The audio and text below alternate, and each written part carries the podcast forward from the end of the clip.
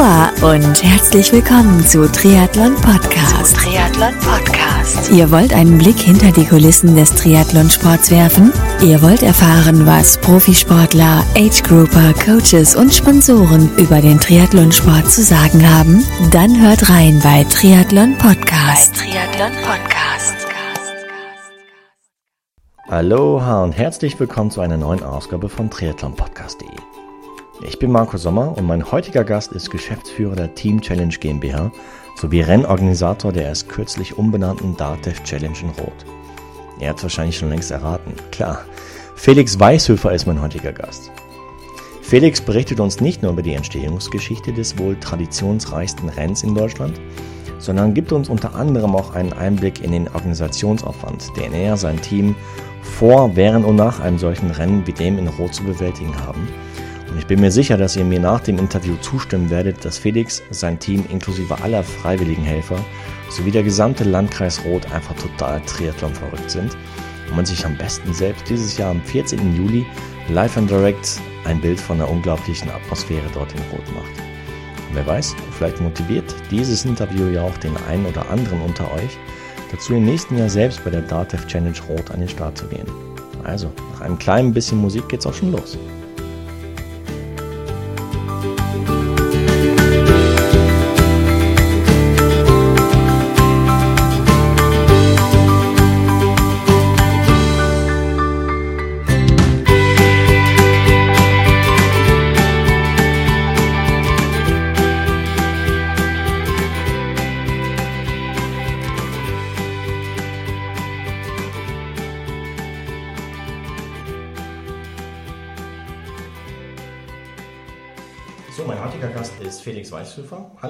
Grüß dich, wie geht's dir? Sehr gut, danke. Lass uns zum Einstieg mal zurück in deine Kindheit gehen. Mhm. Warst du als Kind bereits sportlich oder warst du, ja, welche Sportarten hast du damals ausgeübt? Als Kind habe ich im Grunde alles ausprobiert. Tennis, Reiten, Leichtathletik und äh, über die Leichtathletik kam ich dann auch selber äh, zum äh, Triathlon. Wenn man mhm. hier im Landkreis Rot aufwächst, kommt man auch nicht äh, dran vorbei. Ich war als Vierjähriger schon als Helfer äh, an der Strecke gestanden äh, mit einem Helfershirt Grö Größe S. Äh, das ging mir bis unter die Knie. Also äh, wenn man hier im Landkreis groß wird, gehört es einfach dazu. Das heißt, man hat Triathlon im Blut. So ist es. Das heißt, du warst vier, als du die erste Begegnung quasi mit dem Triathlonsport gehabt hast. Korrekt. Damals hatten wir äh, die erste Veranstaltung hier in Rot 1984. Äh, ging hier in Rot alles los und äh, damals unter der Ägide noch von Detlef Kühnel. Ja. Mein Vater, der damals äh, zuständig war für die Kongress- und Tourismuszentrale und für die Stadtwerbung äh, der Stadt Nürnberg, ja. äh, war damals schon Sprecher, hat das Marketing und die PR geleitet okay. und äh, damit war die ganze Familie natürlich mitverhaftet mhm. im äh, positiven Sinne und äh, wir waren als Kinder schon mit dabei. Das Rennen in Rot, heute DATEV Challenge Rot, wann ging es damit los? Kannst du uns so ein bisschen erzählen über die Geschichte, die Entstehung der, der Challenge, der DATEV Challenge Rot? Gerne. Also es ging, wie gesagt, im Jahr 84 mit Triathlon hier im äh, Landkreis los. Mhm. Ähm, äh, über relativ äh, schnelle Entwicklungen, bayerische Meisterschaften, deutsche Meisterschaften, Europameisterschaften, mhm. hat Detlef Kühnel dann 1988 die Ironman-Lizenz nach Rot geholt für 14 Jahre. Okay. Und äh, nach 14 Jahren hat sich Detlef Kühler einfach in den äh, Ruhestand verabschiedet und äh, äh mein Vater hat damals eine ja, sichere Stelle bei der Stadt äh, aufgegeben, ähm, hat die Agentur übernommen. Äh, parallel dazu kam es dann zu ja, doch relativ heftigen Auseinandersetzungen mit der World Triathlon Corporation Ironman, ähm, weil die WTC damals ähm, ja, in das Rennen eingreifen wollte auf eine Art und Weise, die dem Rennen und der Atmosphäre sehr abträglich gewesen wären. Mhm. Ähm, ein Massenstart im Kanal, unmöglich. Äh, nur noch eine Radrunde, es hätte dann äh, unsere, unsere Stimmungsnester wie ein Solarer Berg, Biermeile etc., ja. Kalvarienberg in Greding einfach äh, massiv geschädigt. Und ähm, auf diese Dinge wollte mein Vater dann nicht eingehen und hat gesagt, okay, lass uns zurückbesinnen auf das, was Rot ausmacht, auf den Mythos, mhm. auf die Geschichte, auf die Innovation, die Rot äh, in all den Jahren äh, auch als Vorreiterrennen äh, ausgezeichnet hat und lass es uns alleine probieren. Ja. Und äh, damals haben wahrscheinlich vier Leute daran geglaubt. Das war mein Vater, meine Mutter, meine Schwester und ich. Äh, die Wettkampfleiter waren treu an unserer Seite gestanden, äh, sind es mitgegangen. Auch die Quelle, die Deutsche Post, als damals die großen Sponsoren sind mitgezogen. Der Landrat, die Bürgermeister sind mitgegangen. Aber es war eine große Verunsicherung da, ganz klar. Ironman hat dann relativ schnell ähm, die Veranstaltung in äh, Frankfurt auf die Beine gestellt und äh, im ersten Jahr sind damit die äh, Starterzahlen, die sich äh, ja damals noch nicht groß ähm, im Wachstum befunden haben, einfach aufgeteilt worden auf die Veranstaltung Frankfurt und in Rot. Mhm. Und wir sind dann sehr bescheiden mit 1200 Teilnehmern und 180 Staffeln äh, in, an den Start gegangen, waren zwar damit noch größer als äh, Frankfurt, aber doch sehr, sehr bescheiden. Und äh, wir haben uns in den darauf folgenden Jahren einfach darauf konzentriert, äh, den Athleten in den Vordergrund zu stellen, mhm. äh, etwas wegzugehen von ähm, dieser Tradition, okay, es geht um die Triathlon-Veranstaltung am Sonntag, sondern mein Vater wollte immer ein ganzes Triathlon-Festival machen, wo die Familien dabei sind, wo wir einen Junior Challenge haben, Fun Run, äh, bis heute die, die Konzerte, die wir haben von Bayern 3, ähm, äh, Kulturausstellungen, ähm, sodass da einfach ein bisschen breiteres Angebot und für jeden etwas dabei ist, angeboten werden kann. Mhm. Und ich denke, das hat den Charme von Rot ausgemacht und relativ schnell, schon im Jahr 2005, war die Veranstaltung wieder komplett ausgebucht. Mit wie vielen Startern? Mit, mit damals dann 3000 Startern wieder. Okay. Und äh, dann hat sich natürlich die Frage gestellt, wie geht es weiter? Ähm, auf der anderen Seite hätten wir sicherlich nochmal 1000 Athleten irgendwie untergebracht, wäre aber massiv auf die Qualität gegangen. Also äh, Windschattenfahren, äh, Platz in den Wechselzonen, Platz in der Endversorgung. Ähm, es wäre qualitativ abgesunken. Und dann ähm, hatte ich damals meinem Vater vorgeschlagen, lass uns doch versuchen, unsere Mentalität, unsere Ideen äh, an andere äh, ja, Ecken der Welt äh, zu bringen, mhm. Äh, unter unserer Ägide. Äh, und äh, so ist dann die Challenge Family entstanden. Und mein Vater, der alles aus der Taufe gehoben hat, der auch der Ideengeber war, ähm, ist dann im Jahr 2004, Ende 2004, an einer ja, sehr seltenen Lungenkrankheit erkrankt die dann ähm, 2005 in eine doppelseitige äh, Lungentransplantation geführt hat mhm. ähm, und der dann im Jahr 2007 verstorben ist. Und äh, ich war damals an der äh, Universität in äh, Nürnberg eingeschrieben für BWL, habe das Ganze dann bis zum Vordiplom durchgezogen ja. und musste dann aber äh, aussteigen, um einfach in die Firma reinzugehen. Ansonsten ähm, hätten wir das gar nicht geschafft, auch, auch äh, personell nicht. Wir waren immer ein mini kleiner Laden, mhm. weil äh, all das Geld, das reingekommen ist, immer sofort reinvestiert wurde. Anfänglich in die Veranstaltung und dann zunehmend natürlich in die Family. Und äh, ich habe mich dann äh, entschlossen, äh, auf eine Privatuni zu gehen, die an den Abenden und am Wochenende war, sodass ich es einfach zu Ende bringen konnte, mhm. Äh, weil wir ja auch nicht wussten, geht es mit Challenge weiter. Und äh, ich wollte nicht ohne irgendeinen Abschluss dastehen. Ja. Und äh, das war dann eine relativ heftige Zeit der Doppelbelastung. Und ähm, ja, heute haben wir viele Veranstaltungen weltweit, die äh, unter dem Label Challenge stattfinden. Äh, mit immer noch der Veranstaltung in Rot als, als Mutterveranstaltung, da wo alles begann und äh, mit der wir auch nach wie vor Akzente setzen wollen und tun. Du hast es eben angesprochen, die Mitarbeiterzahl. Oder kannst du uns vielleicht ein bisschen Auskunft geben über Mitarbeiter, wie viele Mitarbeiter ihr quasi bei der Challenge Family GmbH habt? Jetzt also, hier am Standort Rot zum Beispiel. Hier im Standort Rot sind wir zu siebt. Okay. Früher war das noch etwas anders, da war es die Familie und Herr der Bauer, da waren wir bei uns im Keller gesessen über viele, viele Jahre, äh, bis wir dann äh, die ersten Büroräume beziehen konnten ähm, und äh, wo das Ganze einfach auf etwas äh, sichereren Beinen gestanden ist. Ja. Ähm, heutzutage, wie gesagt, hier sind wir zu siebt und äh, Challenge Family hat nochmal fünf äh, separate äh, Mitarbeiter, die sich auch Fulltime um Family kümmern. Du hast es angesprochen, die Challenge Family ist im Verlauf der Zeit immer größer geworden. Das heißt, mit wie vielen Rennen habt ihr dann angefangen? Ich meine, neben dem Motorrennen in Rot, wie, wie ging es dann weiter? Also es ging ähm, dann los im Jahr 2007 in Neuseeland. Okay. Äh, erstmal völlig äh, abgefahren, warum am anderen Ende der Welt. Wir hatten ja. damals einen äh, Sponsor in Rot, Pro4, für mhm. Nahrungsergänzungsmittel.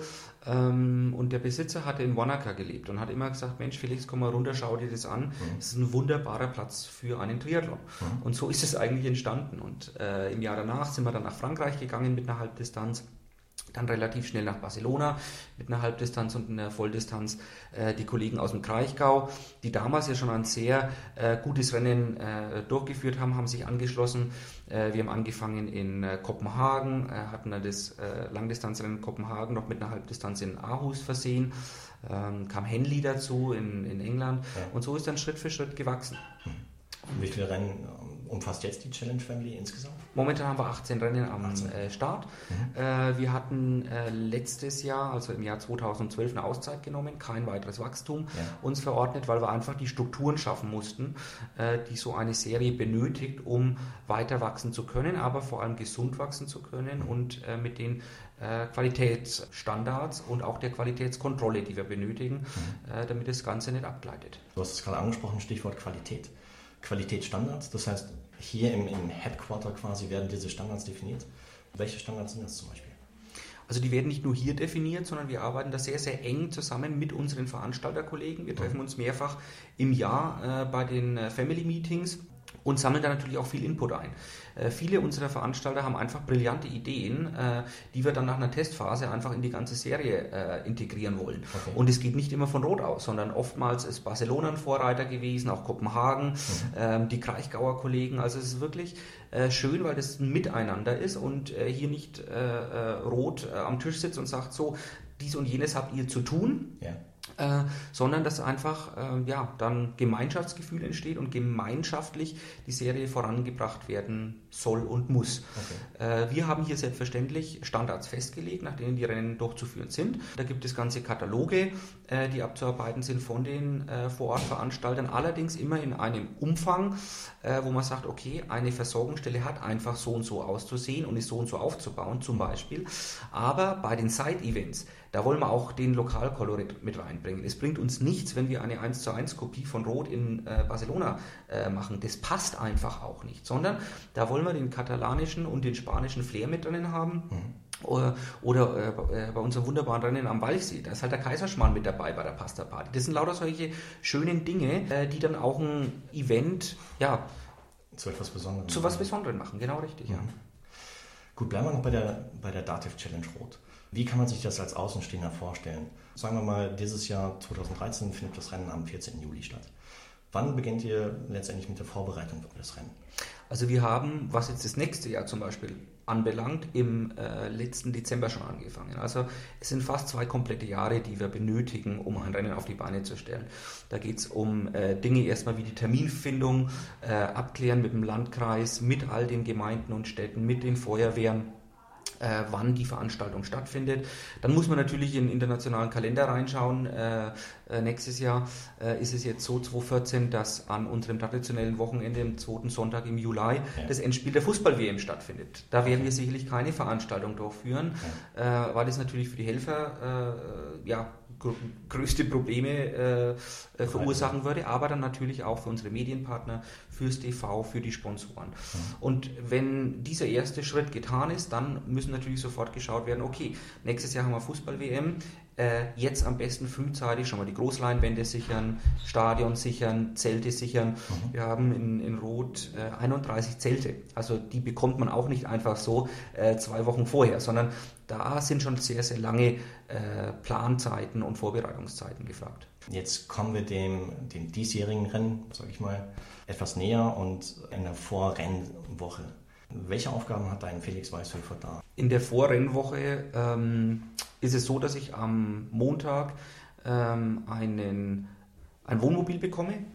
Äh, dieses Wohnmobil wird dann auf den Festplatz gestellt. Äh, okay. Äh, wir, haben, wir beginnen mit den Aufbauten rund zwei Wochen vor der Veranstaltung. Also mhm. die Großzelte, die müssen einfach sehr frühzeitig gestellt werden. Und ab ja. Montag schlafe ich dann selber am Festplatz draußen mit unserer Crew, äh, mit unseren Wettkampfleitern ist mir sehr, sehr wichtig, weil einfach äh, viele Anlieferungen auch nachts äh, stattfinden und äh, deshalb brauchen wir neben dem Sicherheitsdienst einfach auch äh, Mitarbeiter von uns, die vor Ort sind und die möchte ich äh, da auch nicht alleine draußen lassen. Das ist auch eine super schöne Atmosphäre, muss ich auch sagen, weil man sich einfach am Abend mal gemütlich zusammensetzen kann auf ein Bier oder wir schmeißen dann den Grill an und äh, lassen den Tag Revue passieren und besprechen den nächsten Tag dann vor. Und in dieser Woche geht es vor allem um Aufbau bis Mittwoch. Ab Mittwoch äh, äh, sind wir dann so weit, dass alles komplett steht. Äh, die Messeteilnehmer bauen am Mittwoch auf, weil am Donnerstag dann die Messe äh, anfängt. Am Donnerstag ist dann ein ganz wichtiger Tag für uns. Um die Mittagszeit wird die Meldestelle geöffnet und auch die Messe. Und morgens haben wir in der Kulturfabrik dann schon die äh, Blutkontrollen der Topathleten mhm. und danach äh, das Briefing der Topathleten sowie die große Pressekonferenz. Mhm. Und dann sind wir in der Rennwoche. Am Abend haben wir dann die Erdinger Hüttengaudi am, äh, und den Night Run von Hilpolstein nach Rot am äh, Freitag. Der beginnt immer etwas äh, ja, ruhig, sage ich mal. Ähm, aber äh, Freitag ist der besucherstärkste Tag auf der Messe und auch bei uns in der Meldestelle, ja. wo wir also die Anzahl der Meldestellen Mädels auf 40 anheben müssen, einfach um die Wartezeiten bei 25 Minuten halten zu können. Ansonsten äh, wären die exorbitant hoch, was wir den Athleten nicht antun wollen, schon vor allem nicht vor dem, vor dem Rennen. Äh, ist darin bedingt, dass wir am Abend die große Pasta-Party haben im äh, Festzelt die äh, Begrüßung der Stadt Rot mit äh, Folklore-Vorführungen auf der Seebühne und sonstigen Dingen. Und am Abend findet dann auch das große Konzert von Bayern 3 mit der Bayern 3 Band auf dem Marktplatz statt. Da haben wir auch immer so 10.000 Besucher. Also der Tag ist dann relativ vollgepackt. Am Samstag haben wir dann ab morgens die verschiedenen Briefings in verschiedenen Sprachen, Italienisch, Französisch, Englisch, wenn Japanergruppen kommen, auf Japanisch. Ähm, äh, die gehen ein bisschen in den Abend rein, wenn wir dann die deutschen und äh, englischen Briefings haben, auch für die Staffeln. Ja. Und äh, ab äh, Mittag bis 18 Uhr haben wir dann auch draußen an der Kanallente in Hilbolstein Bike Check-In mit der Warm-Up-Party von Bayern 3 und der Stadt Hilbolstein. Und äh, dann haben wir am Samstagabend, äh, Nacht immer noch großes äh, Briefing für den nächsten Tag, einfach um zu sehen, sind alle Strecken bereit, haben wir noch irgendwo Probleme, mhm. ähm, äh, was müssten wir noch, äh, noch tun. Und äh, dann lege ich mich hin, so für zwei Stunden, höre ein bisschen Musik, weil äh, schlafen kann man dann eh nicht mehr. Äh, und genau, das wäre auch eine Frage von mir gewesen. Ja, nee, also schlafen kannst du Schlafen geht da nicht. Schlafen geht da nicht. Auch schwer in der Nacht danach, muss man auch sagen. Man ist zwar komplett müde, aber ja. Man ist erstens so voll Adrenalin und zweitens voll so vielen Eindrücken, äh, die muss der Kopf erstmal äh, verarbeiten, also da kann man einfach gar nicht schlafen. Mhm. Und äh, mein Tag beginnt dann am Sonntag um 2 Uhr. Gehe dann schnell duschen äh, in unsere Duschcontainer draußen und äh, dann lasse ich mich von meinem Motorradfahrer abholen. Äh, fahre dann erstmal nach Pfaffenhofen, um ans Grab von meinem Vater zu gehen. Das ist so eine Tradition von mir, ja. die mich an dem Tag auch etwas ja, runterholt und wo ich einfach nochmal so ein paar Minuten Stille habe. Ja. Und äh, um kurz nach drei bin ich dann an der, am Schwimmstart draußen, ähm, bespreche mich dann nochmal mit unserem Team von der Wechselzone und auch von der Wasserwacht und der Schwimmstrecke, mhm. einfach zu sehen, ob alles passt, ob alles stimmt. Dann äh, trudeln äh, relativ schnell unsere Sprecherteams ein, die Zeitnahmeteams und äh, die Athleten treffen dann eigentlich ab 4.30 Uhr schon ein. Ähm, das ist eine wunderschöne Atmosphäre. Also es gibt für mich zwei äh, ja, Momente an dem Tag, die einfach ein absolutes Gänsehaut-Feeling sind. Das ist morgens, äh, wenn ich über die äh, Brücke in, in Hilbolstein fahre und äh, links unten liegt im gleißenden Scheinwerferlicht äh, die Wechselzone. Mhm. Äh, über dem Kanal wabert noch äh, der Nebel. Ähm, das ist einfach unfassbar. Also das ist ganz toll. Und ähm, der zweite Punkt ist dann einfach abends das Feuerwerk. Wenn hoffentlich nichts passiert ist, alle Athleten heil und gesund angekommen sind, ja. ähm, da ist einfach eine, eine große Erleichterung äh, zu spüren. Und äh, wenn man dann gemeinsam mit äh, 10.000 Menschen in dem Stadion Feuerwerk anschaut, ist es schon ganz besonders. Weil das wäre auch eine Frage von mir gewesen, welcher Moment letztendlich halt für dich der schönste ist. Der, ähm, der Siegerathleten oder eher der Moment zum Beispiel des, äh, des letzten Finishers im Ziel?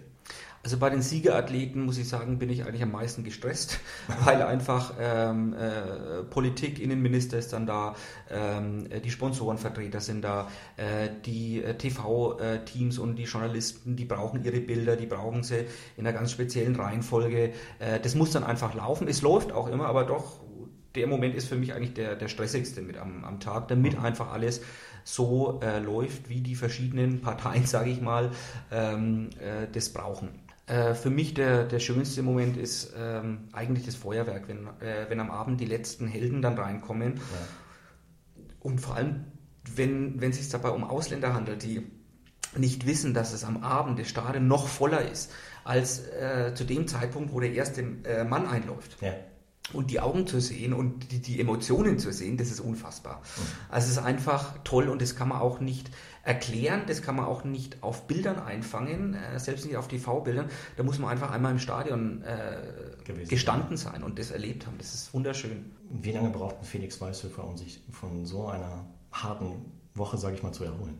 Macht ihr danach direkt Pause oder? Nee, es geht vier Wochen dann komplett durch, weil äh, sehr, sehr viel Arbeit mhm. ähm, äh, vorhanden ist. Also wir haben eine Woche ungefähr äh, wo ich beim Abbau noch mit draußen bin am äh, Festplatz, nur sporadisch dann im äh, Büro vorbeischaue, das Büro aber dann schon wieder komplett arbeitet. Wir kriegen ungefähr nach dem Rennen um die 2000 E-Mails von, von Athleten und auch von Zuschauern, auch von Helfern, wo es uns ganz wichtig ist, dass jede einzelne beantwortet wird. Äh, wir kriegen extrem äh, tolle Kritiken, ja. ähm, wo Athleten uns mitteilen, was auch besser machen können. Und äh, das versuchen wir auch jedes Jahr umzusetzen, wenn es geht. Und ja. Äh, deswegen ist da einfach viel zu viel Arbeit, als dass man in Urlaub gehen könnte oder sonst was. Ähm, nach einem Rennen geht es uns hier vom Büro wie einem Athleten, der ein Rennen gefinisht hat, äh, nach dem Motto, so und jetzt? Genau, so ein kleines Loch. Ist so ein Loch, Loch, fast schon eine, eine kleine Depression quasi. Jetzt habe ich mich ein Jahr darauf vorbereitet und ja. bei uns beim Rennen ist es, wie gesagt, fast zwei Jahre. Mhm. Und äh, es kumuliert alles an diesem Tag und äh, äh, alle Emotionen brechen da auch raus und danach ist es so, ähm, um Gottes Himmels Willen, es dauert ein Jahr, bis wir all das wieder sehen. Ja. Und deswegen sind wir vom Büro her danach schon wirklich äh, fertig und hängen in den Seilen. Das ist einfach so. Das geht aber jedem Veranstalter, der mit Herzblut dabei ist, äh, äh, genauso. Mhm.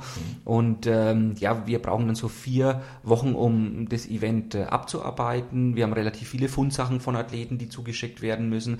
Es geht dann um die Anmeldung für nächstes Jahr, das abgeschlossen werden muss. Und wenn dies alles dann äh, rum ist, äh, dann versuchen wir auch äh, jeder zumindest mal ein paar Tage einfach äh, freizunehmen und ja. äh, ich bin dann einfach froh, wenn ich zu Hause bin und einfach schlafen kann. Ich äh, kann das relativ lange mitschleppen und dann äh, ja, zieht es mir aber irgendwo dann das Gestell weg und dann möchte ich eigentlich nur noch schlafen. Kommen wir nochmal ganz kurz zum letzten Jahr, 2012. Da fiel der Termin ähm, Challenge Rot zeitgleich mit dem Ironman in Frankfurt. War das ein Zufall oder? Ich weiß es nicht, ob es ein Zufall ist. Also den Kollegen in Frankfurt werfe ich da überhaupt nichts vor. Äh, Wenn es kein Zufall äh, war, dann war das sicherlich äh, von der WTC-Zentrale gesteuert. Das war letztes Jahr und auch Anfang dieses Jahr etwas komisch, äh, weil wir äh, viele, viele Ironman-Veranstaltungen auf unsere Daten gelegt bekommen haben. Das war in Rot so, es war in England so, das ist jetzt in Kanada in diesem Jahr so, das war äh, in Neuseeland so, dass immer die lokale Veranstaltung ihren Termin gewechselt hat, um komischerweise genau auf unserem Termin zu sein.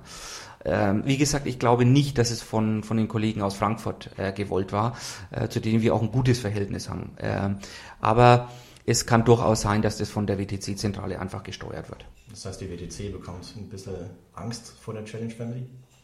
Mag sein, mag sein, aber äh, ich finde es einfach schade für den Sport, muss ich ganz ehrlich sagen. In einem äh, Land wie Deutschland, wo dieser Sport äh, am Boomen ist, äh, wo er wächst, äh, wo wir eine unwahrscheinlich große Langdistanzfamilie haben, ist es extrem schade, die beiden Highlights des Jahres an einem Tag zu sehen. Absolut. Das bringt den Veranstaltern nichts, es bringt den äh, Medienvertretern nichts, es bringt den äh, Athleten zuallererst nichts. Also es ist einfach schade. Ja. Kommen wir nochmal ganz kurz zum Thema WTC. Die WTC hat 2011 das Kona Pro Ranking eingeführt. Mhm. Und ich denke mal, dass es auch wahrscheinlich Einfluss hat auf die, ähm, auf die Profis, die letztendlich dann vor der Wahl stehen. Gehe ich jetzt zur Challenge Rot oder gehe ich doch nach Frankfurt? Welche Meinung hast du zum Kona Pro Ranking? Welche Meinung habe ich dazu? Also uns hat es nicht so schlimm getroffen, äh, wie wir äh, am Anfang auch befürchtet haben, mhm. äh, da die WTC ja gleichzeitig auch äh, viele, viele Rennen extrem herabgewürdigt hat auf diese äh, ja, ich weiß gar nicht, wie viele Punkte die dann nur noch haben, 1000 Punkte oder irgendwas, ähm, wo es für Top-Athleten, selbst wenn sie gewinnen, äh, finanziell überhaupt keinen Sinn mehr macht, dorthin zu gehen, weil es nicht mal die direkten Kosten der Übernachtung und Anreise trägt. Also ähm, deshalb haben wir relativ großen Zulauf, unsere Preisgelder sind ähm, äh, höher. Wir zahlen in Euro aus, nicht in äh, Dollar, äh, so dass uns das gar nicht so arg äh, getroffen hat. Mhm. Ähm, für die Topathleten ist es schade. Ähm, wir sprechen ja mit allen Topathleten und uns gegenüber sind sie da auch sehr ehrlich und sagen einfach, okay, die versuchen uns da rein zu zwingen. Ähm, wir, wir müssen das äh, fast tun, äh, obwohl wir nicht ähm, äh, wollen, sondern die Topathleten geht es darum, sie müssen Geld verdienen. Wir zahlen sehr gute Antrittsgelder, auch gerade was Rot angeht. Ja. Ähm, wir haben vernünftige Preisgelder, wir haben rundum sorglos Paket, wenn sie äh, hier vor Ort sind. Äh, und sie fühlen sich einfach wohl. Und äh, auch bei einem Topathlet, wenn man das oft auch nicht denkt, die sind am besten, wenn sie sich in dem Rennen wohlfühlen. Mhm. Und ähm, da wird es eben für sie schwerer gemacht. Und das ist, äh, finde ich, schade. Ähm, ich hätte auch als Veranstalter äh, einer Serie nicht unbedingt ähm, ein gutes Gefühl dabei, äh, Topathleten zu mir zu zwingen oder zwingen zu müssen, sondern da würde ich eher einen, einen entgegengesetzten Weg gehen, einfach Anreize zu schaffen, dass sie gerne kommen. Ja. Aber das ist die Entscheidung der WTC.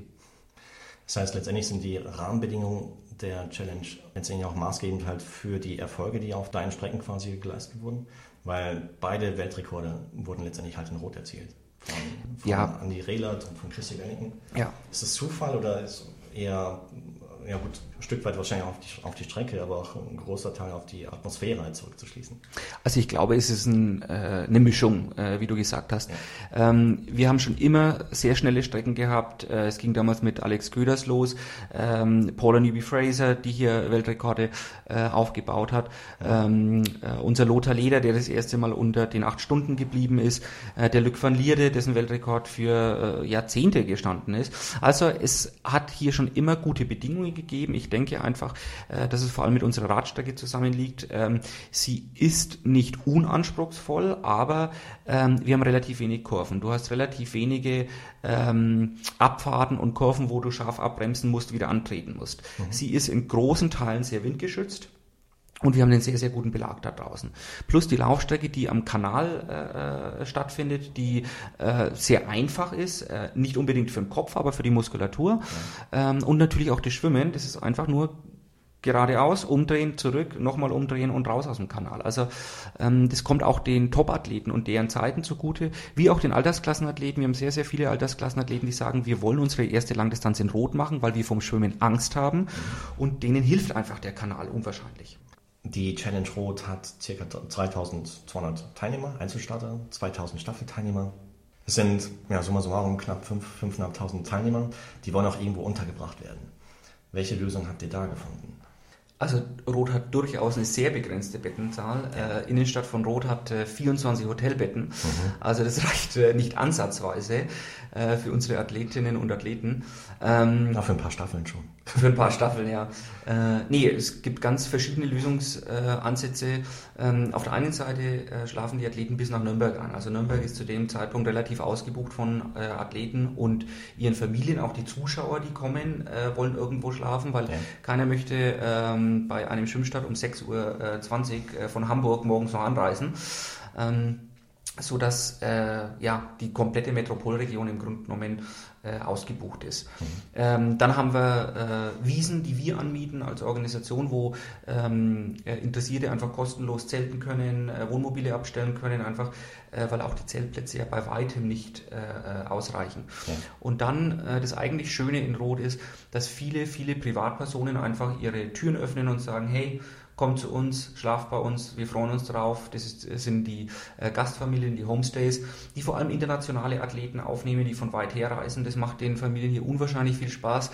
Engländer, ähm, Australier, Franzosen, Italiener, Mexikaner aufzunehmen.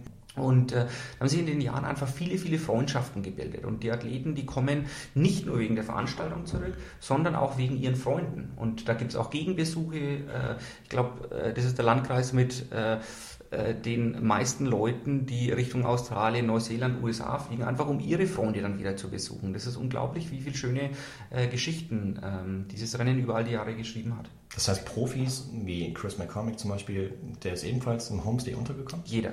Jeder. Okay. Und auch die äh, Top-Athleten, wir stellen sie ihnen zur Auswahl. Wir haben äh, Vier-Sterne-Hotel in Nürnberg, wo wir sie gerne unterbringen. Mhm. Aber es geht kein Top-Athlet äh, in dieses Hotel, weil äh, natürlich die Gastfamilien sich auch kümmern. Äh, die Gastfamilien sind draußen auf der Strecke äh, bei der Eigenverpflegung. Okay. die Gastfamilien fahren die Athleten rum, zeigen ihnen, wie kommt man wohin und und und und und. Und äh, das ist natürlich auch äh, für alle Athleten, nicht nur für die Top-Athleten, super Service, äh, was da viele, viele äh, Menschen aus der Region äh, für die Athleten tun. Okay. Ich nehme an, dafür gibt es auch einen Link auf eurer Website, Stichwort Unterkunft. auch ja. Also wir haben mit dem äh, Landratsamt besprochen, dass wir das Ganze vereinheitlichen und zwar sämtliche Möglichkeiten der Unterkunft laufen beim Landratsamt zusammen. Ja. Äh, und die Athleten können sich dann direkt äh, ans Landratsamt äh, wenden und werden dann weitervermittelt. Okay. Ähm, weil wenn das über verschiedene Stellen wie über uns, über das Landratsamt, über die Touristinformationen in Rot, Hilpolt, Standtal, Messing etc. ablaufen würde, dann würde das Ganze im Chaos enden. Mhm. Deswegen ist das alles zentral erfasst beim Landratsamt in Rot. Und dieses Homestay-Prinzip funktioniert oder wird nicht nur in Rot angewandt, sondern auch bei den anderen Auslandsrennen der, der Bei einigen, bei einigen ganz klar. Mhm. Äh, allerdings haben wir auch in, in vielen anderen ähm, äh, Austragungsorten nicht die Nötigkeit des Homestay-Programms, weil es einfach extrem viele Hotelbetten gibt. Also in Calais zum Beispiel äh, ist wunderbar, da kann man äh, in einem super Hotel für 40 Euro die Nacht äh, schlafen. Also, mhm. Und davon gibt es einfach genügend. Ja sodass man da nicht so die großen Probleme hat. Und es hat auch, äh, was muss ich wirklich sagen, wenn ganze Hotels nur von Triathleten äh, bevölkert sind. Das ist, das ist, Wahnsinn, wenn man da morgens äh, in den Frühstücksraum reingeht, alle schon da sind. Ja. Also schon klasse. Und die Hotels, die kümmern sich dann ja auch und, und machen Frühstück ab äh, 4 Uhr morgens und und und und. Also das ist schon, ist schon auch äh, schön. Aber äh, wie gesagt, es kommt immer auf den Austragungsort an. Mhm. Äh, auch einige der Austragungsorte äh, der, der Family haben Homestay-Programme, weil es auch dort mit den Hotelkapazitäten sehr, sehr eng geworden ist. Prima. Noch eine ganz andere Frage. Und zwar, äh, stell dir vor, es gibt einen Teilnehmer, der jetzt äh, zum ersten Mal Langdistanz machen möchte und äh, vor der Wahl steht, Ironman Frankfurt, Challenge Rot. Wie würdest du den Teilnehmer von der Teilnahme bei der Challenge Rot überzeugen? Also ich glaube, der muss sich einfach nur mal auf YouTube die Durchfahrt des Solarer Berges anschauen. Mhm. Viele, viele, viele Athleten äh, fahren mit ihren iPhones hoch und äh, filmen die Durchfahrt. Ja. Also ich glaube, das das sagt mehr aus, als was ich jetzt erklären könnte. Es ist ein absolutes Gänsehaut-Feeling hier in, im Landkreis, sind die Athleten wirklich willkommen geheißen. Die Bevölkerung, die fiebert der Ankunft ihrer Athleten entgegen. Äh, jeder weiß Bescheid, jeder äh, sagt, es geht jetzt nur noch um Triathlon. Mhm. Äh, und ähm, ja, es hat einfach hier einen ganz anderen Stellenwert als, ich glaube, überall anders auf der Welt. Und äh, das ähm, ziele ich jetzt gar nicht auf Frankfurt ab, sondern wirklich, es ist einfach hier Triathlon seit über 25 Jahren angekommen. Hier ist Triathlon zu Hause, ja. ähm, hier ist eine der Ursprungsorte des Triathlons, hier ist die Geschichte äh, des Triathlons, hier sind die Weltrekorde aufgestellt worden. Wir haben gerade für Anfänger sehr, sehr gute Strecken. Schwimmen im Kanal ist einfach. Mhm. Ähm, wer ein unsicherer Schwimmer ist, kann einfach am Rand schwimmen und kann jederzeit stehen, wenn er das wünscht. Also es ist sehr, sehr einfach und die, die Gänsehautatmosphäre bei seinem ersten und der erste ist immer der Einschneidendste. Der einschneidendste, der, der wichtigste, möchte ich fast sagen. Der, der einem am besten in Erinnerung bleibt, den sollte man auch dort machen, wo, ja, wo die Umstände äh, dementsprechend gut sind. Ne? Mhm. In, Im Rahmen der Vorbereitung habe ich gesehen, dass die Challenge Family unter anderem auch Zuwachs bekommen hat von der WTC, den Ironman Canada aber auch ein sehr bekanntes Traditionsrennen in Amerika. Wie, wie kam es dazu? Für uns ist es sehr wichtig, ähm, traditionelle Veranstaltungen in der Serie zu haben und, und ums um uns zu äh, sammeln. Ähm, Roth und Penticton haben im gleichen Jahr äh, begonnen, Austragungsstätte von Ironman zu werden. Wir haben uns dann äh, vor zwölf Jahren aus der Ironman, ähm, aus dem Ironman-Zirkus verabschiedet. Ähm, Almere, eines der ältesten, äh, eine der ältesten Veranstaltungen weltweit, aber auch Phuket zum Beispiel, die erste äh, Triathlon-Veranstaltung in Asien. Mhm. Äh, natürlich noch nicht so alt äh, wie Penticton Rot, aber doch in Asien äh, eine der ältesten. Für uns ist es wichtig, äh, diese Prestige dann in der Serie zu haben. Und ähm, was Penticton angeht, da war es im Grunde genommen genau das gleiche wie, wie in Rot. Ähm, die Stadt ähm, war unzufrieden mit äh, Ironman einfach, weil äh, die Veranstaltung etwas links liegen gelassen wurde. Ähm, es war ein Low-Punkte-Rennen. Ähm, Top-Athleten, also vor allem die Hochkaräter, sind nicht mehr nach Kanada gekommen. Kanada, ja, und Penticton, das hat etwas an ihrer an ihrem Selbstverständnis und, äh, äh, gekratzt. Ja. Und äh, da hat dann die Stadt und, und viele Athleten, die schon in Rot gestattet waren und dort leben, gesagt, warum machen wir es eigentlich nicht so wie in Rot? Und die zweite Frage war dann, warum schließen wir uns nicht Family an? Und so kam es dazu, dass äh, es äh, mehrere Treffen mit der Stadt äh, gab, äh, mit den Entscheidungsträgern dort und dann der Stadtrat äh, einstimmig dafür votiert hat, ähm, einen Vertrag mit Ironman nicht äh, zu verlängern, sondern äh, zukünftig als erster Challenge in Nordamerika zu firmieren. Prima. Dann habe ich noch gesehen, du hast Peter Reed als Renndirektor dort. Nicht als Renndirektor, aber als Ambassador, Ambassador, als, als, als Botschafter der auch sehr oft dort gestartet ist und ähm, der auch ähm, ja ein Verfechter unserer Ideen ist, äh, wie es mit dem Sport weitergehen soll. Genauso wie bei Chris McCormack. Und äh, das ist einfach toll, solche Legenden äh, unseres Sports an unserer Seite zu wissen. Du hast gerade schon den Namen genannt, Chris McCormick. Du hast äh, letztes Jahr im Rahmen der, der Ironman WM auf Kona ähm, bekannt gegeben, dass Chris als Botschafter der Challenge Family fungieren wird in Zukunft. Mhm. Erzähl uns ein bisschen was über die Details, welche Aufgabe Chris letztendlich dann übernehmen wird. Also Chris wird äh, auf der einen Seite in äh, sechs Veranstaltungen unserer Serie starten dieses Jahr und auch in den nächsten Jahren. Das heißt, man wird ihn sehr, sehr oft sehen. Mhm. Er wird äh, bei vielen anderen Veranstaltungen vor Ort sein. Äh, äh, der Chris berät uns in Sachen ähm, Media, in Sachen Erweiterung und Expansion.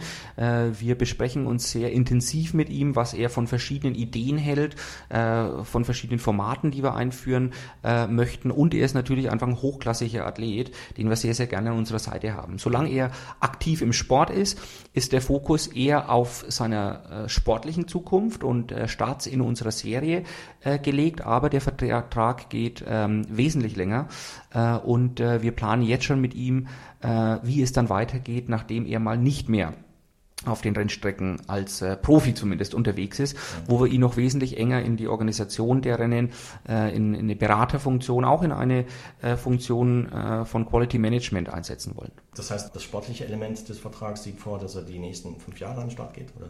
Korrekt, mhm. korrekt. Genau, Stichwort Kona. Bist du eigentlich jedes Jahr auf Kona oder es, war das nur eine Aufnahme? Nee, ich bin jedes Jahr auf Kona, weil es einfach für uns wichtig ist. Ähm, ich sehe Kona nicht als äh, äh, ja, nur Veranstaltung, sondern es trifft sich einfach dort ähm, die, die Medien. Äh, wir machen äh, Verträge mit Top-Athleten und ihren Manager für die nächsten Jahre in äh, Rot. Das ist im Grunde genommen wie eine große Messe, wo man einfach hin muss. Und äh, wir sind äh, jedes Jahr dort vor Ort, ja. Erst vor kurzem hat die Challenge Family bekannt gegeben, dass sie einen neuen Hauptsponsor für die Challenge in Rot hat, Datev. Wie kam es zu der Zusammenarbeit? Oder wie kam es dazu, dass, ähm, dass Datev letztendlich halt bei euch eingestiegen ist als Hauptsponsor?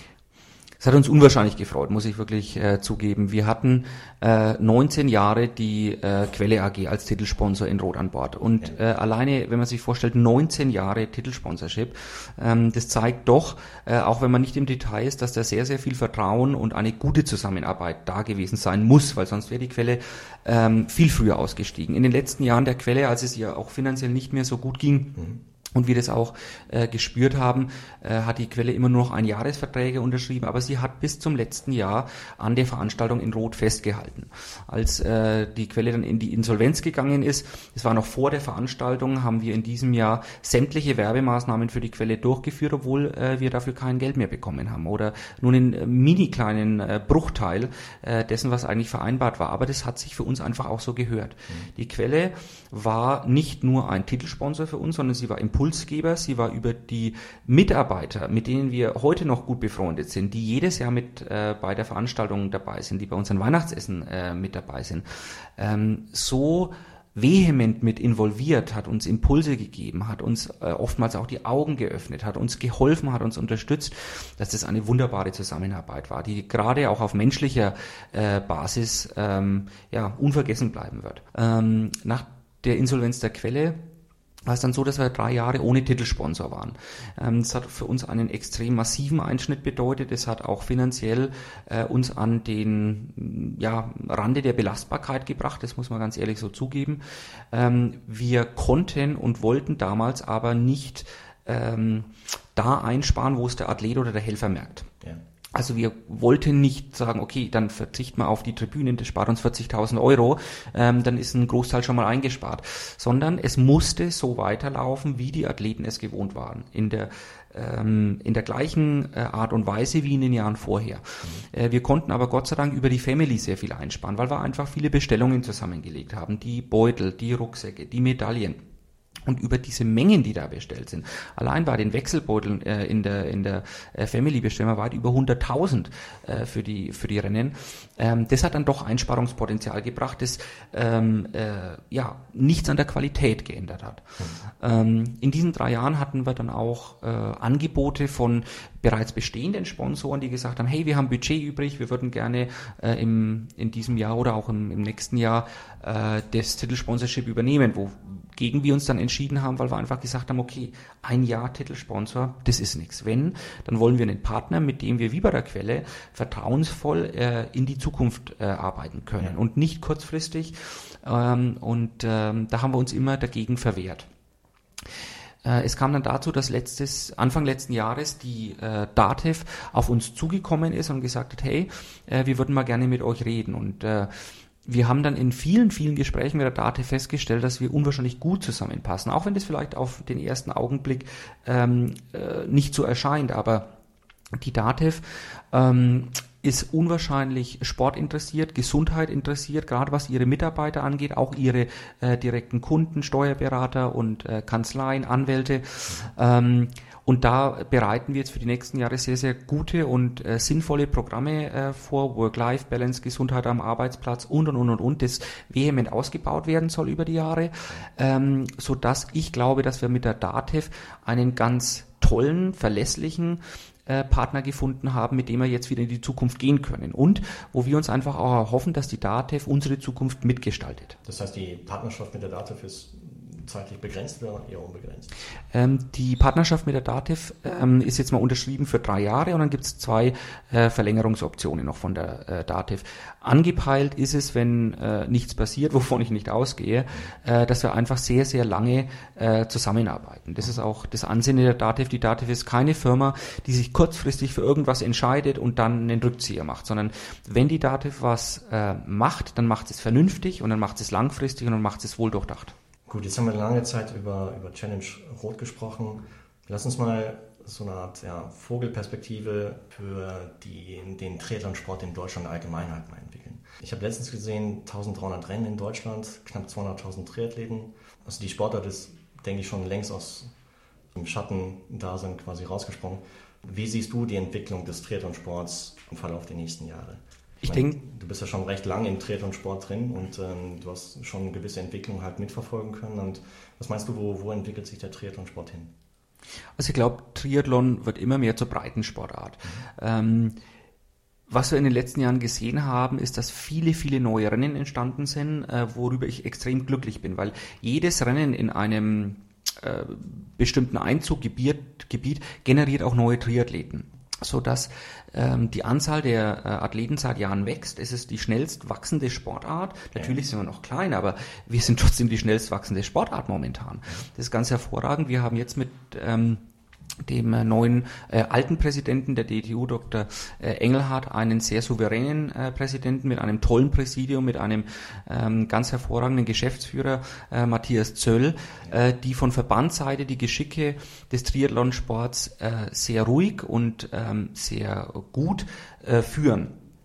Äh, ich glaube, dass äh, die Vielzahl der Veranstaltungen, äh, das ist Challenge, das ist Ironman, das ist Hamburg, das sind aber viele, viele kleine Veranstaltungen auch, mhm. äh, Vereinsveranstaltungen, alle dazu beitragen, dass der Sport äh, weiter wachsen wird.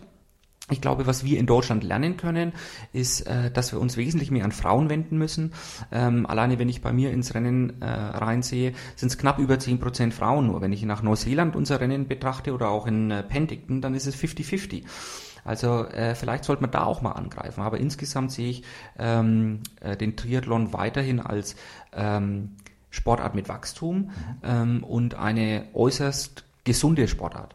Äh, jeder kann schwimmen, Radfahren und Laufen. Ja. Und Triathlon ist nur die Kombination daraus. Mhm. Bist du selbst schon mal an einem Triathlon-Rennen oder Ironman oder Langdistanzrennen an den Start gegangen? Also ich habe ja, hab als äh, Jugendlicher natürlich auch Triathlon gemacht, ganz mhm. klar. Ähm, als ich äh, dann zur Bundeswehr ging und äh, danach auch äh, ins Studium, hat sich das Ganze äh, eher darauf verlagert, dass ich einfach ähm, dann noch Sport getrieben habe, um äh, fit zu bleiben. Ähm, ich habe dann äh, zweimal bei unserer Langdistanz in äh, Wanaka gefinisht, äh, in Neuseeland. Ähm, allerdings ist es momentan einfach aufgrund der Arbeitsbelastung äh, so eine Sache. Ähm, ich trainiere, aber ich mache momentan keine äh, Wettkämpfe. Gut, und zum Ende des letzten Jahres wurde die Challenge Rot erneut zum zweiten Mal in Folge bereits äh, von den Lesern des Triathlon-Magazins zum, zum besten Rennen des Jahres gewählt. Welche Bedeutung hat diese Auszeichnung für euch? Einen extrem großen Stellenwert, weil einfach die Athleten abgestimmt haben. Das war keine Jury, ja. sondern ähm, das waren die Athleten, die mhm. äh, entschieden haben. Und dass wir da äh, vor die Olympischen Spiele von, von London gekommen sind und in Triathlon dort und auch vor Hawaii, hat uns schon extrem stolz gemacht. Wir wissen aber auch, dass das kein Selbstläufer ist. Äh, wir wissen auch, dass wir nach wie vor sehr hart daran arbeiten wollen, ähm, diesen Titel zu verteidigen, zusammen mit dem gesamten Landkreis. Ja. Und äh, ich bin auch überzeugt, dass wir das schaffen können, äh, wenn wir unseren ja, gewählten Pfad einfach der stetigen Serviceverbesserung äh, am Athleten weiterverfolgen werden. Das heißt, ihr habt dann schon diese Auszeichnung gefeiert im Rahmen der Selfish Night. Wir haben sie auf alle Fälle gefeiert, wir haben sie aber auch vor allem mit unseren Wettkampfleitern gefeiert, mhm. äh, dann im Nachgang, äh, weil äh, wir sind nur die Speerspitze äh, dieser ganzen Bewegung, die vorne dran steht. Aber hinter uns, wie gesagt, stehen Wettkampfleiter, äh, Damen der Meldestelle, äh, hinter uns stehen 5600 Helfer, stehen 800 Mann der, der Feuerwehren, äh, die alle dazu beitragen. Und das sind nicht nur wir oder ich, äh, sondern das ist eine ja, ganz große Bewegung hier im Landkreis. Familie. Genau. Jetzt habe ich ebenfalls noch gesehen, du bist auch auf Facebook unterwegs. Wie wichtig ist Social Media für für dich, für, für die Challenge Family? Social Media ist extrem wichtig für uns. Also es ist eine Art und Weise, äh, unkompliziert mit unseren Kunden und mit unseren Athleten zu kommunizieren und das ist jeden Tag. Und ähm, das hilft uns unwahrscheinlich zu sehen, okay, was kommt draußen an, was nicht.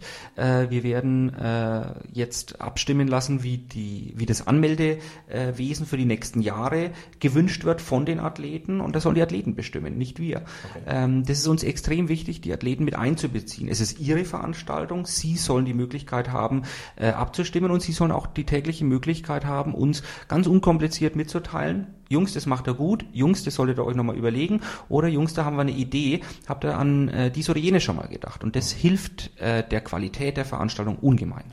Mal ganz anderes Thema. Hast du noch weitere Hobbys neben dem Sport? Was machst du in deiner Freizeit? Wenn du Freizeit hast? Also äh, Freizeit gibt es momentan nicht. ähm, wir leben das. Also äh, bei uns geht alles um Triathlon. Und das ist nicht nur beruflich, sondern auch privat. Ähm, wenn ich Zeit habe, dann äh, trainiere ich mit meinen Freunden, die sind auch Triathleten. Oder wir grillen oder sonstige Geschichten. Also äh, bei uns dreht sich schon alles um Triathlon.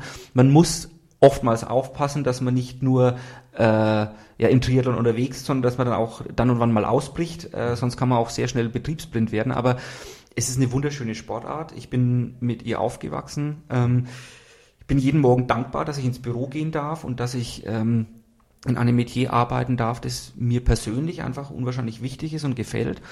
Und äh, ja, es macht einfach, es macht einfach Spaß. Und, äh, was ich jeden Tag mache, was nichts mit äh, Triathlon zu tun hat. Ich habe einen Hund, ähm, äh, der Hugo, ein Dalmatiner, äh, mit dem bin ich viel draußen unterwegs, aber auch der Hund musste sich anpassen, der schwimmt sehr gut, äh, der ist oft äh, dabei, wenn ich mit dem Mountainbike unterwegs bin und auch wenn ich äh, laufe. Okay. Aber der hat äh, unwahrscheinlich Spaß dran. Prima. Und zum Abschluss noch, welche, welche Träume oder welche Ziele hast, hast du für die Zukunft? Also wenn es um Ziele in meinem Leben geht, geht es mir eigentlich eher darum, dass wenn ich irgendwann mal den Löffel abgebe äh, oder wenn ich äh, in, in Ruhestand äh, oder Unruhestand gehe, ähm, ich bin 33 Jahre, also das wird noch äh, sehr lange dauern, hoffe ich doch, ähm, dass ich dann einfach zurückblicken kann und sagen kann, hey, ich habe was bewegt, ich habe was auf die Beine gestellt, wo viele, viele Menschen da draußen Freude mit hatten. Und das ist für uns die, die Antriebsfeder, die über allem steht. Und äh, deswegen macht äh, uns allen hier auch der, der Job so viel Spaß. Prima, dann sind wir schon am Ende des Interviews angekommen. Felix, vielen, vielen Dank für das Gespräch. Herzlichen Dank. Ich wünsche dir und deinem Team viel Erfolg für die bevorstehenden Aufgaben. Mein heutiger Gast war Felix Weichsöfer. Ich hoffe, das Interview mit Felix hat euch gefallen und ich würde mich sehr freuen, wenn ihr auch bei der nächsten Ausgabe von Triathlon Podcast wieder reinhört. Also bis dahin, bleibt sportlich, euer Marco.